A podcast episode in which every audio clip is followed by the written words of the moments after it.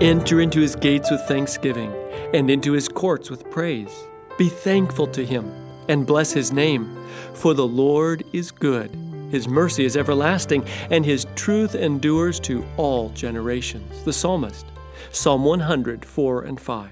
Hi, it's Nathan, and this is day 23 of 30 Days of Gratitude.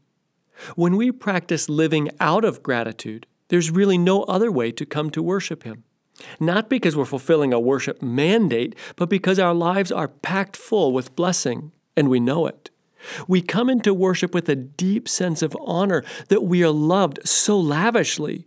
We have tasted His goodness in the rain and the sunshine, in the smiling face of friends, in the laughter of children.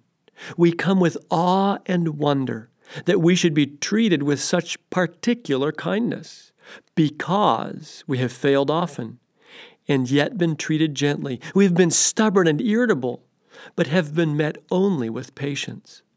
And we can't help but talk God up because that's how we think of Him one who has been true to his own good character at every turn. We've lived double lives, knowing one story on the inside, but telling another to the public but run to a friend who is always true. And so we're overflowing with gratitude.